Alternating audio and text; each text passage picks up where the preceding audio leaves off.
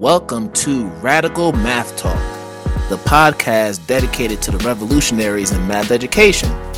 I'm your host, Kwame Sarfo and on this podcast, I will highlight the incredible educators who are reshaping, redefining, and decolonizing the way that math education is taught in our schools. In other words, this will not be your typical math podcast.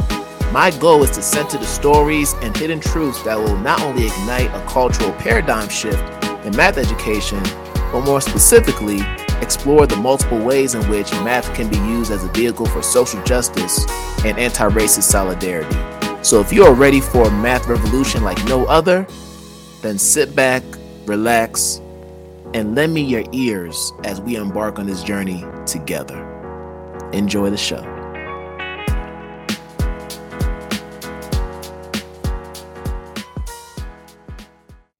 Hello, welcome to a brand new episode of Radical Math Talk, the show for the revolutionaries in math education.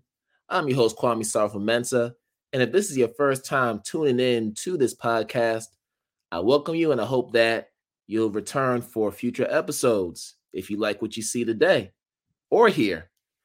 And if you are a returning listener or viewer of the podcast, as always, I welcome you back. And I hope that today's episode is one that you find informative, enlightening, and insightful. So, before we get to the main event, please, if you are on YouTube, make sure you hit the red subscribe button so you can get future notifications on future episodes of not just this podcast, but our flagship podcast, Identity Talk Educators Live. Also, if you're listening from Apple Podcast or wherever you listen to your podcast, make sure you subscribe there as well. We love to increase our viewership and listenership.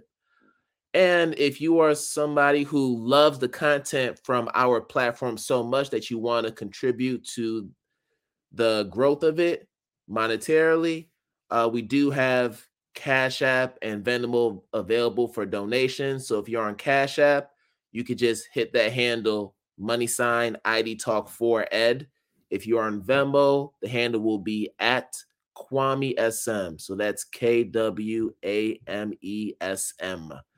Thank you kindly. So, ooh, we've had some great episodes to start this podcast off, and I'm just blessed to have the guests that we've had up until this point. Uh, today's episode is going to be all about how resourceful we can be as math educators. So so often uh we have usually have two different kinds of educators in general. You have educators who are very much I'm going to stick to the script. Whatever I'm being told to do as far as what to teach, that's what I'm going to follow. And then there's some who are more on the autonomous side of things. They like to operate with more freedom. They want to operate um, with just a hands-off approach where they can take the curriculum and be innovative and creative however they want. And today is going to be all about the art of teaching, particularly in a math classroom, because so often we hear about the creative ways in which teachers are able to deliver instruction in other content areas, but we don't hear it as often in the math context. So I have a guest today who is an innovator. She is a designer and she just does a lot of dope things as far as creating materials in the math classroom. And most importantly, and I'm biased for saying this, but she's a middle school math teacher. And as a fellow middle school math teacher, um, it's always dope to have these conversations with somebody who is teaching the same curriculum and is with the same type of students um, at that level. So, without further ado, uh, I want to bring on Asia Hines to the podcast to talk with us about how we can be more creative with our pedagogy, but also with the materials that we use to um, assess and evaluate how our students are learning in math. So let's let's bring Asia on to talk with us. Hey Asia. Hi Kwame. How are we doing? Doing well, doing well. It's a beautiful Sunday here in Virginia. How are mm. you? I cannot complain. Um, everything is looking on the up it up in Boston. Weather's getting nicer and spring is just about here, as far Slowly. as I'm concerned. Yeah. well, but once again, thank you for coming on a Radical Math Talk. Um, I've been excited to have this conversation with you because you just do a lot of amazing things in terms of just how you create materials, and that's something that I think is a lost art. Um, especially when we're in our pre-service stage of becoming educators. We don't really get the opportunity to be super innovative in how we go about doing the work. So true. So I want to start from the beginning. So one thing that I have my guests do is to share mathography. So every math educator that I have on this show pretty much shares their math story of how they got started, um, what led them to math, and most importantly, how they evolved as math teachers or in the process. So it could be from your upbringing, certain experiences you've had leading up to where you are today, however you want to take it. So I want to just give you the floor to just share your mathography uh, with the audience and so they can get a sense of who you are and and how you show up in the space. Okay, so hi everyone. As Kwame already said, my name is Asia Hines. Um, I have been a seventh grade teacher in Northern Virginia for six years. I did five years in math, and then this year, actually, I added on science to my experience. But I will be going back to all math next year. So I am cre- I am obsessed with creating math resources, increasing student engagement in my math class, um, and helping teachers create math resources in their own classrooms. So I kind of fell into the math education space six years ago, actually as a student teacher. At that time, I started a teacher Instagram, and most of Teachergram at the time was all about teacher outfits. And so that's what I started with. And the outfits were not very great. So I stopped. Um, once I finally got my first classroom, I transitioned to sharing peeks into my classroom, showing my students working in their notebooks, um, our activity for the day, and just typical things of them being in action and sprinkled in a few classroom DIY projects that I was doing at the time. Since then, I've become much more intentional about what I share with the full purpose of serving my audience and helping other teachers, whether they are novice teachers or veteran teachers. Um, so I really started taking my online presence more seriously back in early 2020. And I started my blog in May of 2020 and started consistently creating math resources, not only for my classroom, but for teachers around the world. Um, and the reason I got started with creating math resources is because I'm in Virginia and we are not a Common Core state. And I found that most of the resources that were given to us and also available in Teachers Pay Teachers, they did not apply uh, to our state standards. And the Virginia state standards are very different from Common Core, I would say. They're a little more streamlined and easy to understand. Uh, for example, in my first year teacher, I'd be scrambling at the last minute to come up with a lesson.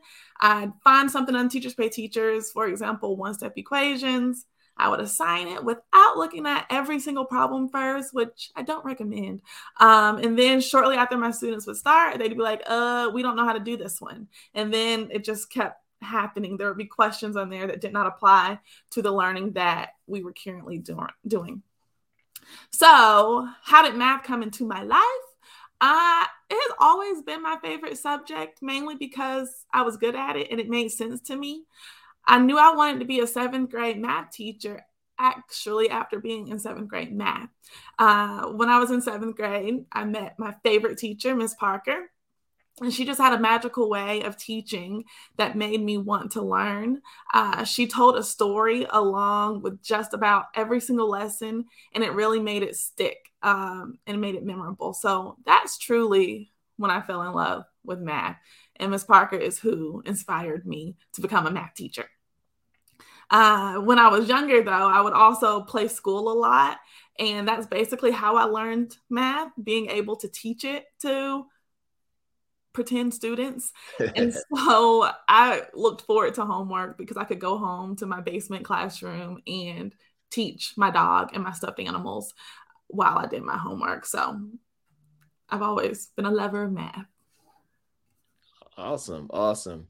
So you did mention that Virginia has their different has a different type of standards, and I know this just from firsthand experience because I actually traveled to South Boston, Virginia, Halifax County to do a workshop for some teachers in that district. And that's when I realized, oh, we do the Virginia Standards of Learning. And, you know, I'm coming from a Common Core state. Mm-hmm. And I know that 90 plus percent, percent of this country does Common Core in some shape or form or some iteration of it. So that was my firsthand experience with that. But I want to ask a question about your process for understanding what exactly you have to teach because in order to really deliver the best instruction it's not just about the content knowledge and math. You have to really have an understanding of what the standards are and and how to unpack the standards. So i really want to get a sense of what your process is. I know for me whenever i come across a standard i'm usually looking at a few things. I think one the verb Mm-hmm. I think the verb gives me an idea of, of what it is that I need to do, but I'm also like annotating for different aspects of it that I want to make sure I highlight. And then sometimes I'll go on a Google search and just look at different ways in which the standard is being taught, whether it's through different materials. I might even go on Teachers Pay Teachers to see how different people are doing it to get a sense of what the the cognitively demanding levels are. Mm-hmm. Is this like too easy or or is it way too challenging? And also accounting for the students I have in front of me because I taught in an inclusive classroom. So I had students with IEPs, I had students who had 504 plans. So there are a lot of things I was that was in the gumbo, if you will. Mm-hmm. So I want to know before you even start creating the material from math, what's the process you go through when you're looking at a standard? Okay, so and it's great you asked this question because yes, Virginia standards are so different. Um, and so that's where I really started. I printed out every like curriculum guide I could find for the county, but also, or not the county, for the state. And then I would research different counties because different counties provide different things for their teachers in Virginia. Um, and in addition to that, I would read every blog I could find, like at the mm. beginning of each unit. For example, multi step equations, and then break that down. And this is definitely something that I developed over time. I won't say that I was good at it at all in probably my first two years of teaching, um, but you've really got to just be able to pull apart the standard. And like you said, the verb. Um, so, what I do is we're actually standards based grading at my school now. It happened for a few years. So, I focus on the learning target. So looking at the verb, what exactly will my students need to be able to do? And then I just kind of plan out kind of like a roadmap, like what are the pre uh, pre or prior knowledge skills that they must know in order to even be able to understand this. So that's where I start. So I do look at a lot of vertical articulation. So go back to sixth grade and see what is it that they have um, already learned as it relates to this topic. And then I just, like I said, pull apart that standard and start with the basics to see where they are. And then, same, I have inclusive classrooms. So students are on all types of levels of learning usually. And so, the way I try my best to help alleviate that is to differentiate from the start. Um, so with my lessons, I make sure that it's accessible for all students um, from the guided notes, and then I do differentiate with like levels of activities. Um, so I'd call it kind of like hot wings. So we have like the mild, medium, and spicy. So mild, you know, it's a little easier. Medium, right there in the middle, and then spicy is for the kids that need a challenge. Um, but yeah, I really pull out the learning targets and I frame each lesson around a particular simple learning target from the standards. Mm. And when you are creating your materials based off of these standards, is there ever a fear of over scaffolding your um, resources because I know in the resources that you you have, mm-hmm. there are a mm-hmm. lot of scaffolds built in, right? So you mentioned guided notes as an example, but you have uh, other features that are within these uh, materials. Do you ever look at something that you created and you just say to yourself, man, maybe I I went a bit too far with the in notes, or I went a bit too far with this scaffold to where I'm not giving students the opportunity to really think critically about the concepts they're learning. Absolutely, absolutely. And I actually just finished reading a book that is very popular in the math space right now is building thinking classrooms. And it does have me going back and reflecting like okay am i leaving opportunities for them to think on their own? Um, and so i do still incorporate that you know with like challenge questions. But yeah. the main purpose i think for my guided notes is for them to have something to refer back to when they are doing practice. So I don't really use my textbook at all. So that's kind of how my guided notes work is like, okay, well, what did Ms. Hines say about this? I don't have her sitting next to me right now, but I can refer back to these notes and pull out what I need. But it is, it's crucial to have students thinking um, and actually coming up with the why on their own. So I can definitely say that I need to do a better job of being intentional with that. Yeah. And I think it's hard to do that because as middle school math teachers, we get them coming out of elementary school. And it's usually during elementary school where they learn those foundational concepts. So if you're getting students that, you know, sixth, seventh, eighth grade, some of them are coming in with certain gaps. And I know I've experienced it as a seventh, eighth grade math teacher. I'm supposed to be getting prepared for algebra when they go to high school, but I have kids with fraction phobia. I have kids who run away when they see a decimal, right? Mm-hmm.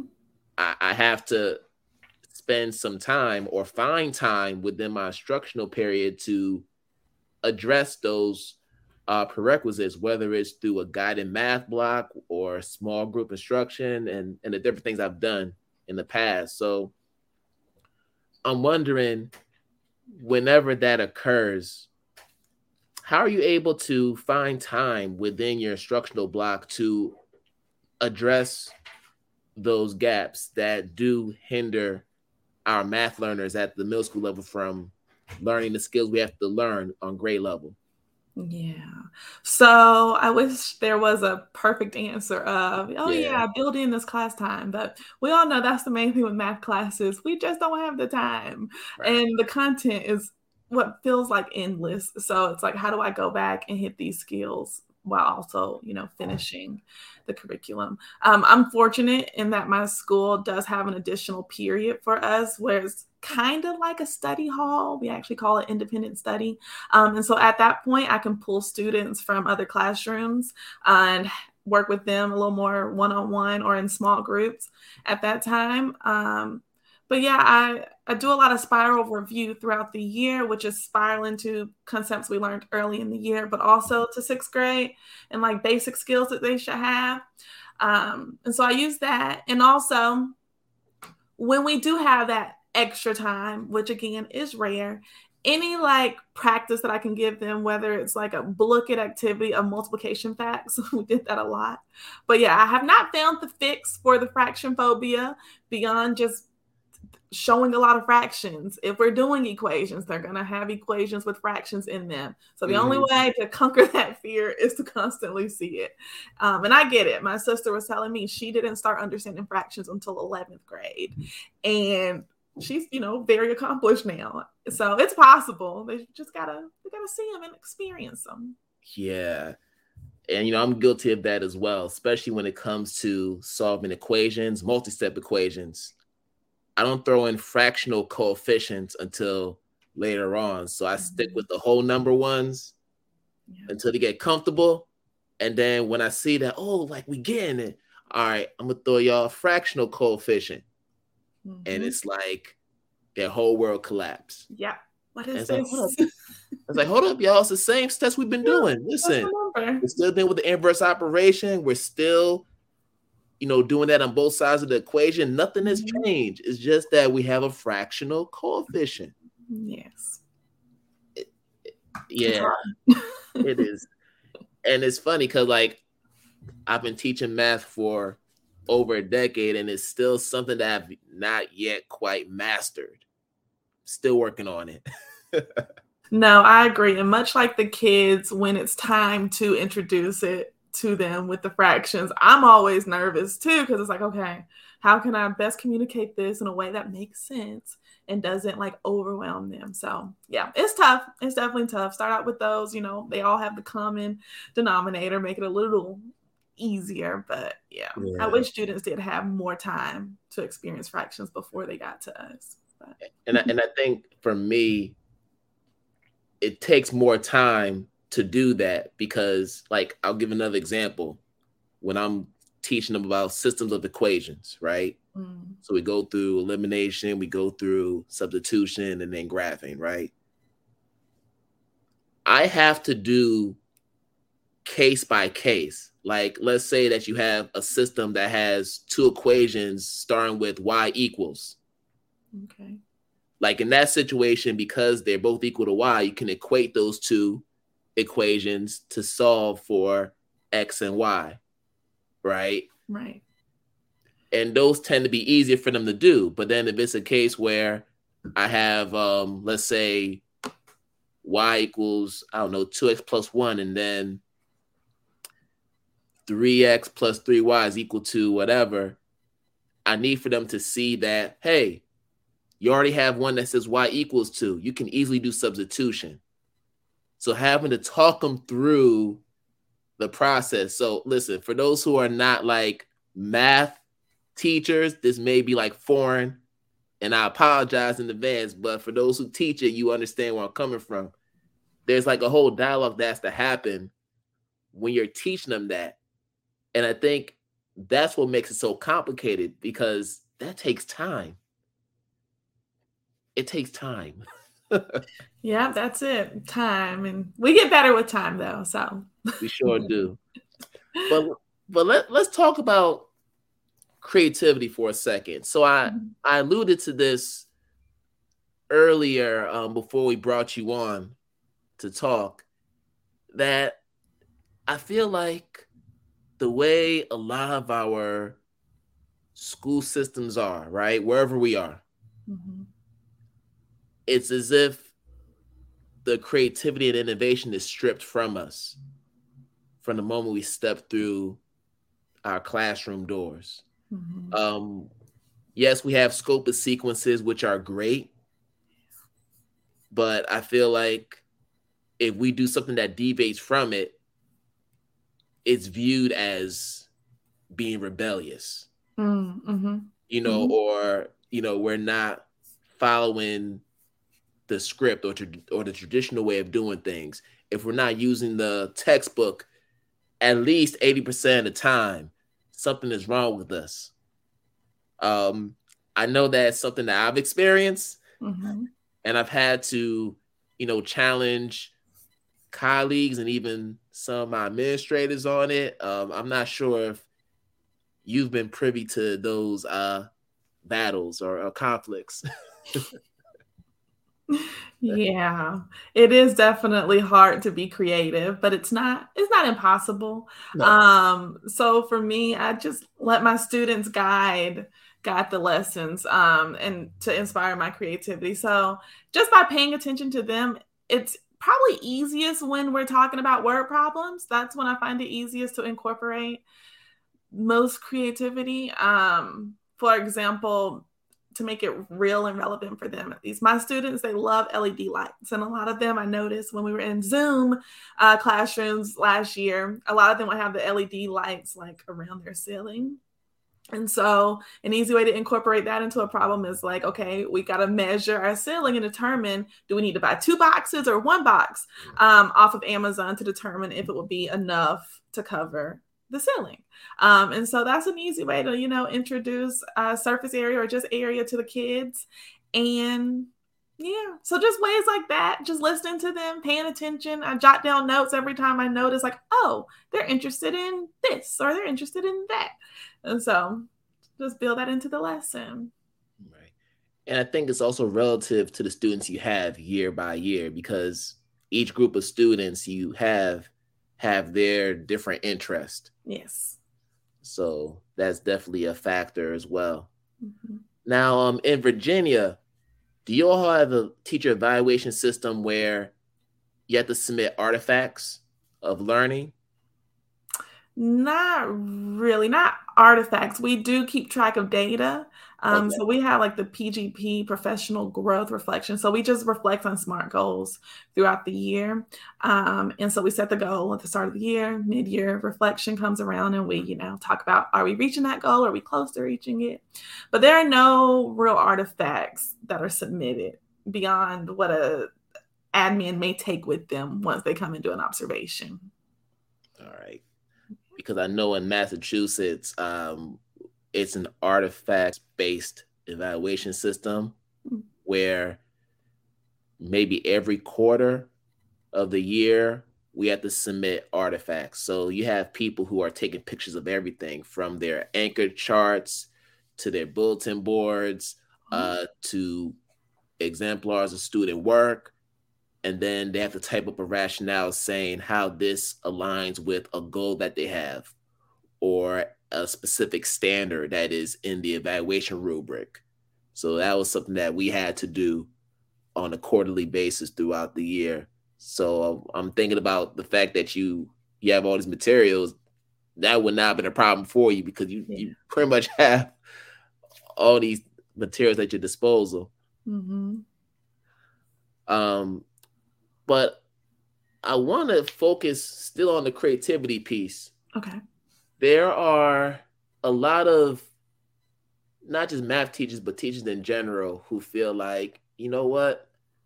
I'm not really an artsy person. I'm not a creative person.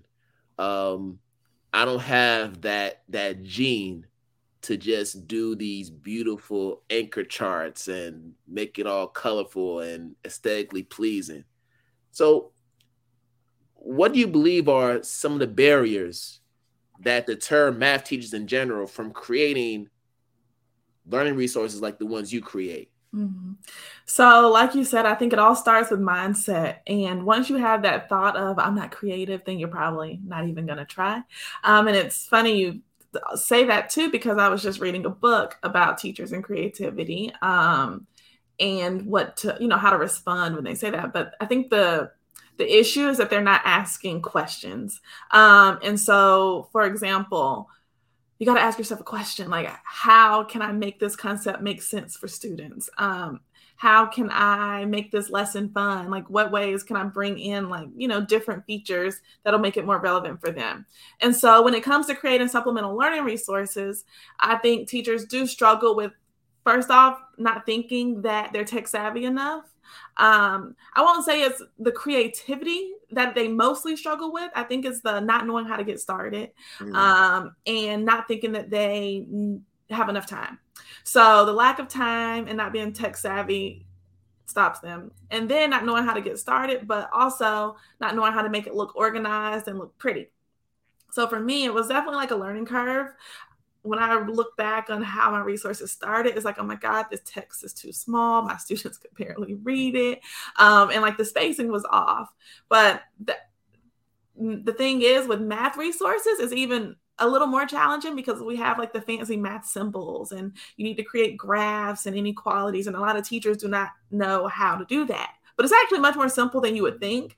Um, and so I think with that, it's helpful to have that willingness to learn. Um, so for me, I used to watch a lot of, you know, YouTube videos, YouTube University, and I learned that way. Yeah. Um, but yeah, you just gotta have that willingness to get started and to be teachable. But it's not impossible, teachers, and you don't have to be the most creative teacher to start. What you really need is to know your standards and to know your students. Um, you know what they need, and like we said, t- groups of students are different year to year. And so with that, let them inspire your creativity. Talk to them. Or I talk to my students all the time and ask them, so what's something you like to do? Or also reflecting, what's a lesson that you really enjoyed this year? Um, what would you like to see more of? So those things, talking to the kids and just believing that you can do it. Like we teach the kids, you got to have that growth mindset, not fixed mindset. Um, and it's it's not impossible. And it's actually more simple than you think. Awesome. And you're just about to answer uh, the next question. You actually started to answer it, so I wanted to give you the floor to continue. Okay. How do you learn who your students are as math learners? I think that is something that should be a starting point whenever you have a new group, rather than jumping into assessments and diagnosing. Mm-hmm. Like, mm-hmm. how do we really learn how who our students are in the math context? Yeah.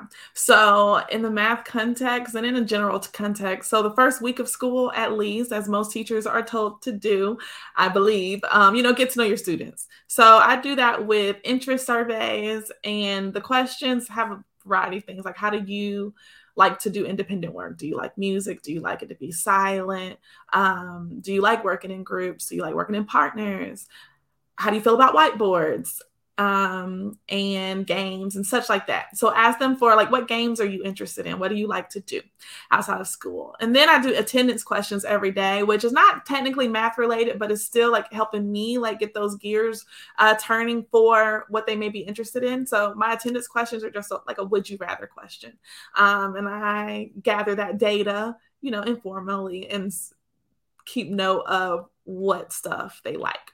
Um, and but the main way, honestly, is to just ask, like, continue having conversations with your students and take notes and notice, like, when they are most successful. So, as they're doing independent practice, or as you're doing a lesson, or maybe coming up with a different analogy, see what they're clinging to and what is helping stuff like, you know, helping that light bulb go off for them. So, just pay attention, really, take notes. Yeah, I, I mean, pretty much you know that's a fact uh, and i don't think that's something that we do enough and i love the fact that you mentioned the whiteboard question that's something that i've never heard of before like i used to give students whiteboards mm-hmm. if we're doing if we're doing like practice work just for a quick check for understanding but never have i considered that in an interest survey mm-hmm. questionnaire so that's that's actually interesting. I'm about to steal that one. Okay Go ahead. um, so when you are assessing the quality of your resources that you create, what are some of the key components that you're looking at when determining whether or not, okay, this is something I could definitely give to my students, this is mm-hmm. something that teachers can give to their students? Yeah, so I start with the standards, obviously. So I like do a check to make sure that it's accurately covering um, and explaining the standards so it makes sense for students. And so whenever I create a resource, I do print it out and I work through it myself. And so I, that helps me determine how much time it will take them to complete it. Um, and it also helps me determine is there enough spacing for them to show their work? Um, is this font easy to read or is it too fancy or too small? Uh, is this clip art developmentally appropriate or are they going to like giggle at it? So, a lot of the clip art you find out there is definitely for elementary school and doesn't work for middle school. So, it's important to have clip art that works. Um, and then when I go into sharing it with uh, teachers, I have to make sure that my answer key is accurate. So I usually go through the answer key at least twice to make sure I didn't make mistakes because after you look at the same problem for so long, that four starts to look like a five, and you realize you did the entire question wrong. um, and I've been in too many Facebook groups where teachers are posting pictures of a math problem and saying the answer key says this, but I keep getting this. Am I doing it wrong? Um, and oftentimes I have, and I like comment, I'm like, so we are human.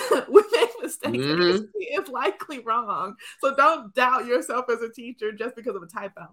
Um, so those are the main things. I I create things with students in mind, and that's how I got started with my guided notes because I would find a lot of guided notes out there that were just complicated, too complicated for them, and to like fast paced. Like it dived into the tougher um, examples too soon. And so with the scaffolding, you know, we kind of build up to the tougher examples. But I do think for math, one of the main things is that space. They need space and they need to read it. So you got to consider students with like processing disorders too. And so when I create resources, I do try to think of all my accommodations. Uh, closed notes is a big one. So I have built that into my guided notes. So it's automatically there to help those learners. Yeah, I did a lot of closed notes when I was creating my reference sheets. Mm-hmm. It's all right. We do it together. Fill in that blank. Yep. We're gonna we're gonna do this thing together. Um, and yeah, they love those a lot. Matter of fact, I have high schoolers who still come back and they're like, "Hey, Mr. Mensah, do you still have those uh, reference sheets from when we were in middle school with you?" Like, yeah, like they still use them to this day. Wow, and doesn't that just make you so happy? Oh man, Oh, it's the best because I remember I used to keep some notebooks from teachers, and it's like I'm so glad I had this once I got to high school. Mm. So that's huge. And are your students aware that you create these resources for other teachers? Like they're aware or nah? They are this year. Um, in the past, some of my students, because they have my copyright on them, they would start to notice the copyright, and kids are much more savvy now. I, you've probably heard that they'll like Google the copyright to find answer keys. um, so back then, it just had the sassy teacher on the copyright, and they'd be like, "Who's the sassy teacher?" And like one of my students figured it out. Um, so I started putting my full name, and the reason they discovered it this year is because other uh, teachers on my team have started using them. And so they'll be like, we're using something you made in our class. Um, and so that just warms my heart because they see my name at the bottom. So they know now um, that it's for other teachers. I don't know if they understand that I make money from it because that's not really something I talk about. Oh, no. Um, but one of my, actually, one student, her mom, she said, uh, I was, her mom was a teacher, and she's like, your teacher is on Teachers Pay Teachers. I've used some of her resources. And so that's just one. Um, but yeah, mostly this That's awesome. That's mm-hmm. awesome. I just keep thinking if you know when they see your materials and you're piloting them with them, mm-hmm. obviously. Mm-hmm. I wonder if they're like, um, uh, Miss Hines, uh, yeah, you, you're gonna need to do something about this. This this ain't gonna work. You might need to change this. So, uh-huh. so when you pilot these resources with them, are they give you that kind of feedback, or are you are you saying, hey, what do y'all think about this? I usually ask them, and so I'm like, so what did you think of that activity? Was, you know, like I really just an open ended. What did you think of that? Yeah. Um, and then was there anything too difficult or was it too easy? And I noticed like the worst thing in the world, and this actually happened recently, is when you spend like hours creating a resource and then it takes them like 10 minutes to complete it. It's oh like, oh my God. And so that what? is something I try to avoid. But yeah, just getting that feedback. What did you think? What could be better? And seventh graders, they love to talk. They love to talk and they love to give feedback. So I'm definitely gonna start asking that. I think I will start introducing like, oh, I share this with other teachers. What do you think other students would think? I'm gonna mm. start doing that. Mm-hmm. Yeah, that that's the worst feeling when you spend all that time creating the resource and then they get through it in 10 minutes and you don't have a plan B because you're expecting that resource to take you through majority of that instructional block it's yeah. like, damn, what am I gonna do next? Exactly. I got love for y'all. um, yeah, that's that's the worst. Absolutely, that's the worst. so, um, what do you believe are the prerequisite traits teachers should have when they create these learning resources that you create? What do you believe are the prerequisites? I would say first off, patience because you gotta have. It's very easy to get frustrated um, with like the spacing of things or maybe the time it takes. But if you have that patience and the ability to pull away and just finish it later, just know you don't have to finish in one finish in one sitting. Um, next, they need the willingness to learn. So to learn the best, like um, tool to use, whether that's Microsoft PowerPoint, my personal favorite, or Google Slides, depending on the type of resource it is. And yeah, so notice I did not mention creativity because that is not a prerequisite. You just have to have the patience and willingness to learn. And then if you have a guide like me, I can help you along the way. yes.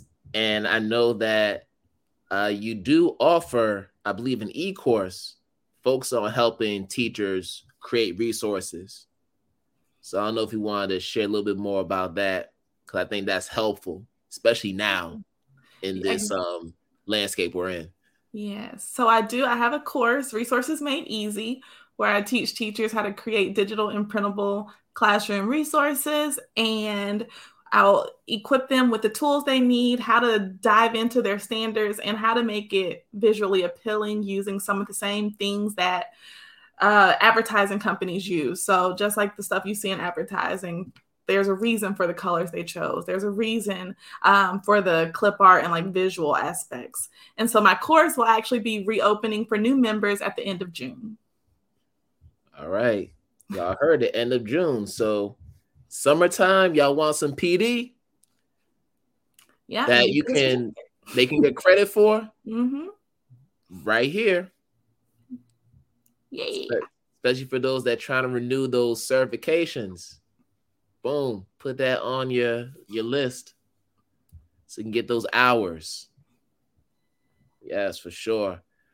Um, I actually had one more question. This is specifically about teachers pay teachers. Okay. Um, years ago,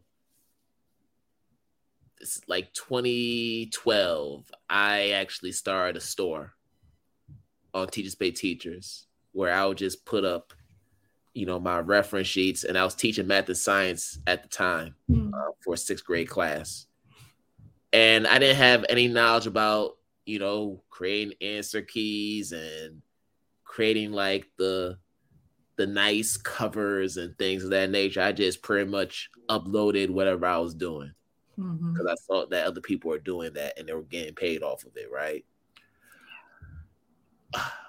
And as I was looking through these resources, a lot of them I just thought, man, like, yeah, they look nice, but some of the information is wrong on there and it's still selling. Mm-hmm. Right? Yeah.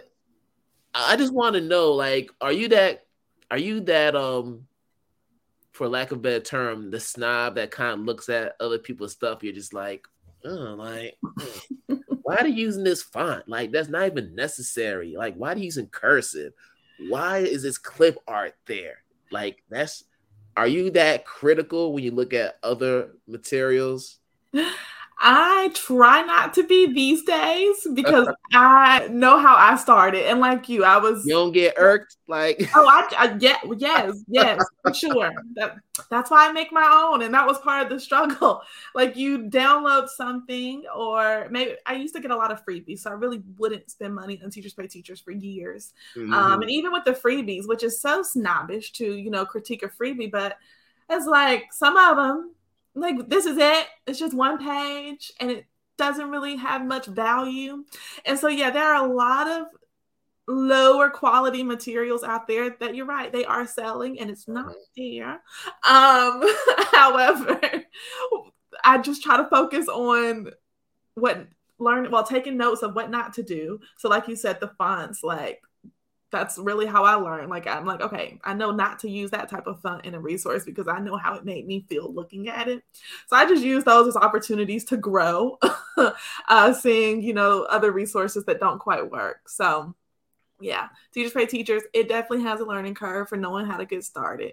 Because much like you, I did not know a cover was a thing, or that thumbnails were necessary, or that it needed an answer key. Um, so yeah, yeah. I just felt like I was getting penalized for mm-hmm. not having a nice cover. Like when I was getting the reviews, there was like, listen, this was great. I loved it, but we need the answer key. All right, no problem. I can give you the answer key. That wasn't really the issue. It was more about the fact that I didn't have like the nice cover. I think gotcha. that's why people weren't really purchasing um the products even though I, I still get i still get a few coins mm-hmm. from it. Yeah. See, the thing with that is you knew that your resource was helpful, but it all goes back to advertising and marketing. Like you want people to come in the door. So, like, you know, if you have the choice of two doors, would you go to the one that, you know, looked basic, black and white, or would you go to the one with the the color? Um, so yeah, you were hiding that wonderful resource from your stu well, from your uh potential buyers just yeah. because of that the door, aka the cover. So, yeah. but now you know. I, I mean, still doing it. I know now. I know now. I mean, that was ten years ago. Yeah. So like now, twenty twenty two. I've learned a whole lot about just making things aesthetically pleasing and and if I were to do it again, like I would know how to go about doing it. But now I'm kind of at a stage where that's really not my focus. Mm-hmm. And there are people out there like yourself who do it so much better than than I could ever do it. And and I know where I am, you know, but I know, but I know that if I really put my time and the effort in, oh yeah, like the resources are gonna be fire. Yeah. But hey, that's not my focus. It's not, yeah, not your jam. I get that. I get you that. I mean? Yeah. So your students are benefiting. That's all that matters. They've got those reference sheets. Uh, for sure, for sure. But yeah, Asia, this has been a great conversation, and and I really hope that people do um, sign up for the Resources Made Easy e-course mm-hmm. uh, later on in the summer that you're offering because there are live teachers who I know could benefit from it greatly. Thank you. Yes. Now, uh, before I let you go, we gotta do a quick lightning round. So this is just an opportunity to have the audience get to know you a little bit more okay. outside of the math context a little bit. Uh, so I have a few questions and we can wrap it up there. So, uh, first thing, what are you doing for self care these days? I like going for walks. I love walking outside and I love having dance parties by myself. Mm. And would you say that the walks give you a lot of creative innovation? Because I know when I take a walk, ideas just start yes. flowing through your mind like it's nothing. Absolutely. That's definitely one of the ways that I do uh, inspire my own creativity. Going for a walk, listening to the, the birds. And then when I have that idea, I take out my notes app and jot it down. Right on the phone. Like I have it right on the phone. Uh-huh. Um, Favorite math concept to teach or learn about? Multi step equations. Oh, yes. Yeah, me too. Um, most difficult math concept to teach or learn? I would say quadrilateral properties, um, knowing that diag- which diagonals bisect and which ones don't. I just don't see the value in teaching about the quadrilaterals. So I never look forward to it. Yeah, so yeah, I don't really get into quadrilaterals like that neither. Like I'll let them know that hey, like the opposite angles mm-hmm. or opposite vertices, they're supplementary, so they add up to 180 degrees. Like I'll teach them that 360 for the whole thing, but I don't get into it like that. I don't know why. Yeah, see, Virginia, they make us teach it all the the nitty gritty. Mm. I think it's become helpful because I'm teaching high school geometry right now, and uh-huh. we're learning about um, circumscribed angles, particularly quadrilaterals that are within the circle. So a lot of those concepts about bisection and things of that nature are coming into fruition. Okay. All right. So well, there, there's a purpose. There's okay. That's good to know. Yeah. If they remember it when they get there. yeah. No, they don't remember it, but you got to reteach it for sure. But right. there is a place for it. That I will say that. Okay. Um, favorite book to read, or maybe it's one that you're reading right now. So what I'm currently reading is High Performance Habits by Brendon Burchard, and I'm really enjoying that thoroughly. So definitely recommend for anyone, not just teachers, anyone who wants to be a high performer in any area. All right, cool. Mm-hmm. Um, are you a TV person? I am. All right. Um, favorite TV show or series that you're watching right now? So I love reality TV, and one of my top reality shows is Married at First Sight. Can't get enough. I love the concept, and I also love Grey's Anatomy for regular TV. Okay, mm-hmm. so my wife is a Grey's Anatomy fan. Now, you think it's gonna end this season? No, no, it can never end. oh, now you see what's going on, Meredith. You see what's going on with the, you know, transition and all that career wise, I don't know. I don't know how we can have a show without Meredith, but yeah, I hope it never ends. Yeah. but it definitely isn't the same as it used to be. But I'm still loyal. I'll stay loyal forever. Yeah. I mean, how do you create new storylines? At some point, they they get a little boring. I feel like they're they're starting to recycle storylines. Even with the new characters, it's like we've seen this storyline before uh, mm-hmm. with characters that aren't on the show anymore. So I don't know. You're right. You're right. It is getting difficult and a little deja vu-ish, but yeah. Yeah, but it's still just such a good show. It is. It is. I mean, that's why it's been on for what, 18? Yeah. 17, 18 seasons mm-hmm. at this mm-hmm. point. Yeah. I, mean, I think I was in college when it first started. So that just kind of tells you. Okay, wow. in college, like junior, senior year, it came out because it's like 04. Yeah. 04, 05, around there. It's still going strong. Wow. Yeah. Um, if you could invite three influential figures dead or alive to dinner, who would they be? Okay. I would say Michelle Obama, because who wouldn't? Um, Brene Brown and Rita Pierson, uh, the lady from the TED mm-hmm. Talk, mm-hmm. the famous teacher. Yeah, she was yeah. still here. So my wife and I are listening to Atlas of the Heart Yes, um, yeah, mm-hmm. yeah, we're listening to that right now, and my wife is a huge Brene Brown fan. She loves Brene Brown. Same. Yeah, she's, she's, she's dope. Mm-hmm. All right, well, Asia, uh, this has been great. Thank you so much for coming on a Radical Math Talk.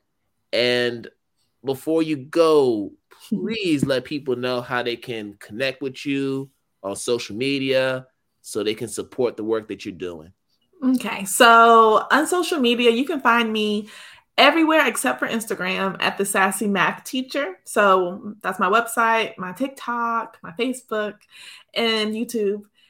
And Instagram is just the Sassy Teacher. All right. Yeah. So make sure y'all connect with Asia. Uh, she's got a lot of great resources and services that she's providing to math teachers all across and all other teachers as well. She has other things too. Mm-hmm. I want to make sure we we mention that. So make sure y'all check out the Sassy Math Teacher website. Thank you so much. And yeah, and I hope you enjoy your spring break. Well deserved. Thank you so much, Kwame. This was awesome. Thanks for having me. All right. Have a good one. You too. All right, folks. So we're about to end another episode of Radical Math Talk. And as always, I wish you all good morning, good afternoon, good night, wherever you are in the world. And we're going to do this again another time. Peace out, everybody. Thank you for listening to today's episode of Radical Math Talk. Make sure to subscribe to the podcast on Apple Podcasts, Anchor, Spotify, and all other streaming platforms. We are always striving to provide you with quality content. So if you love what you heard today, please leave a review on Apple Podcast. And to check out the video episodes of the podcast, you can visit our website at identity talk 4 numeral 4 educators.com. I'll say it one more time. Identity talk 4 educators.com. Thank you and have a great day.